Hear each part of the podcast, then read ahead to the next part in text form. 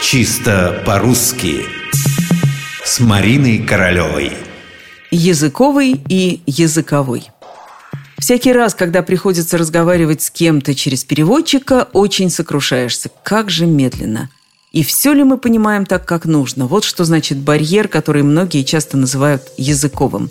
А ведь такого барьера попросту не может быть. Барьер бывает только языковым.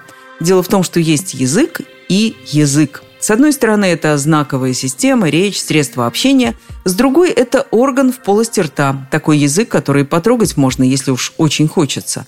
Прежде чем образовать прилагательное от слова «язык», необходимо выбрать, о каком же именно языке мы собираемся говорить.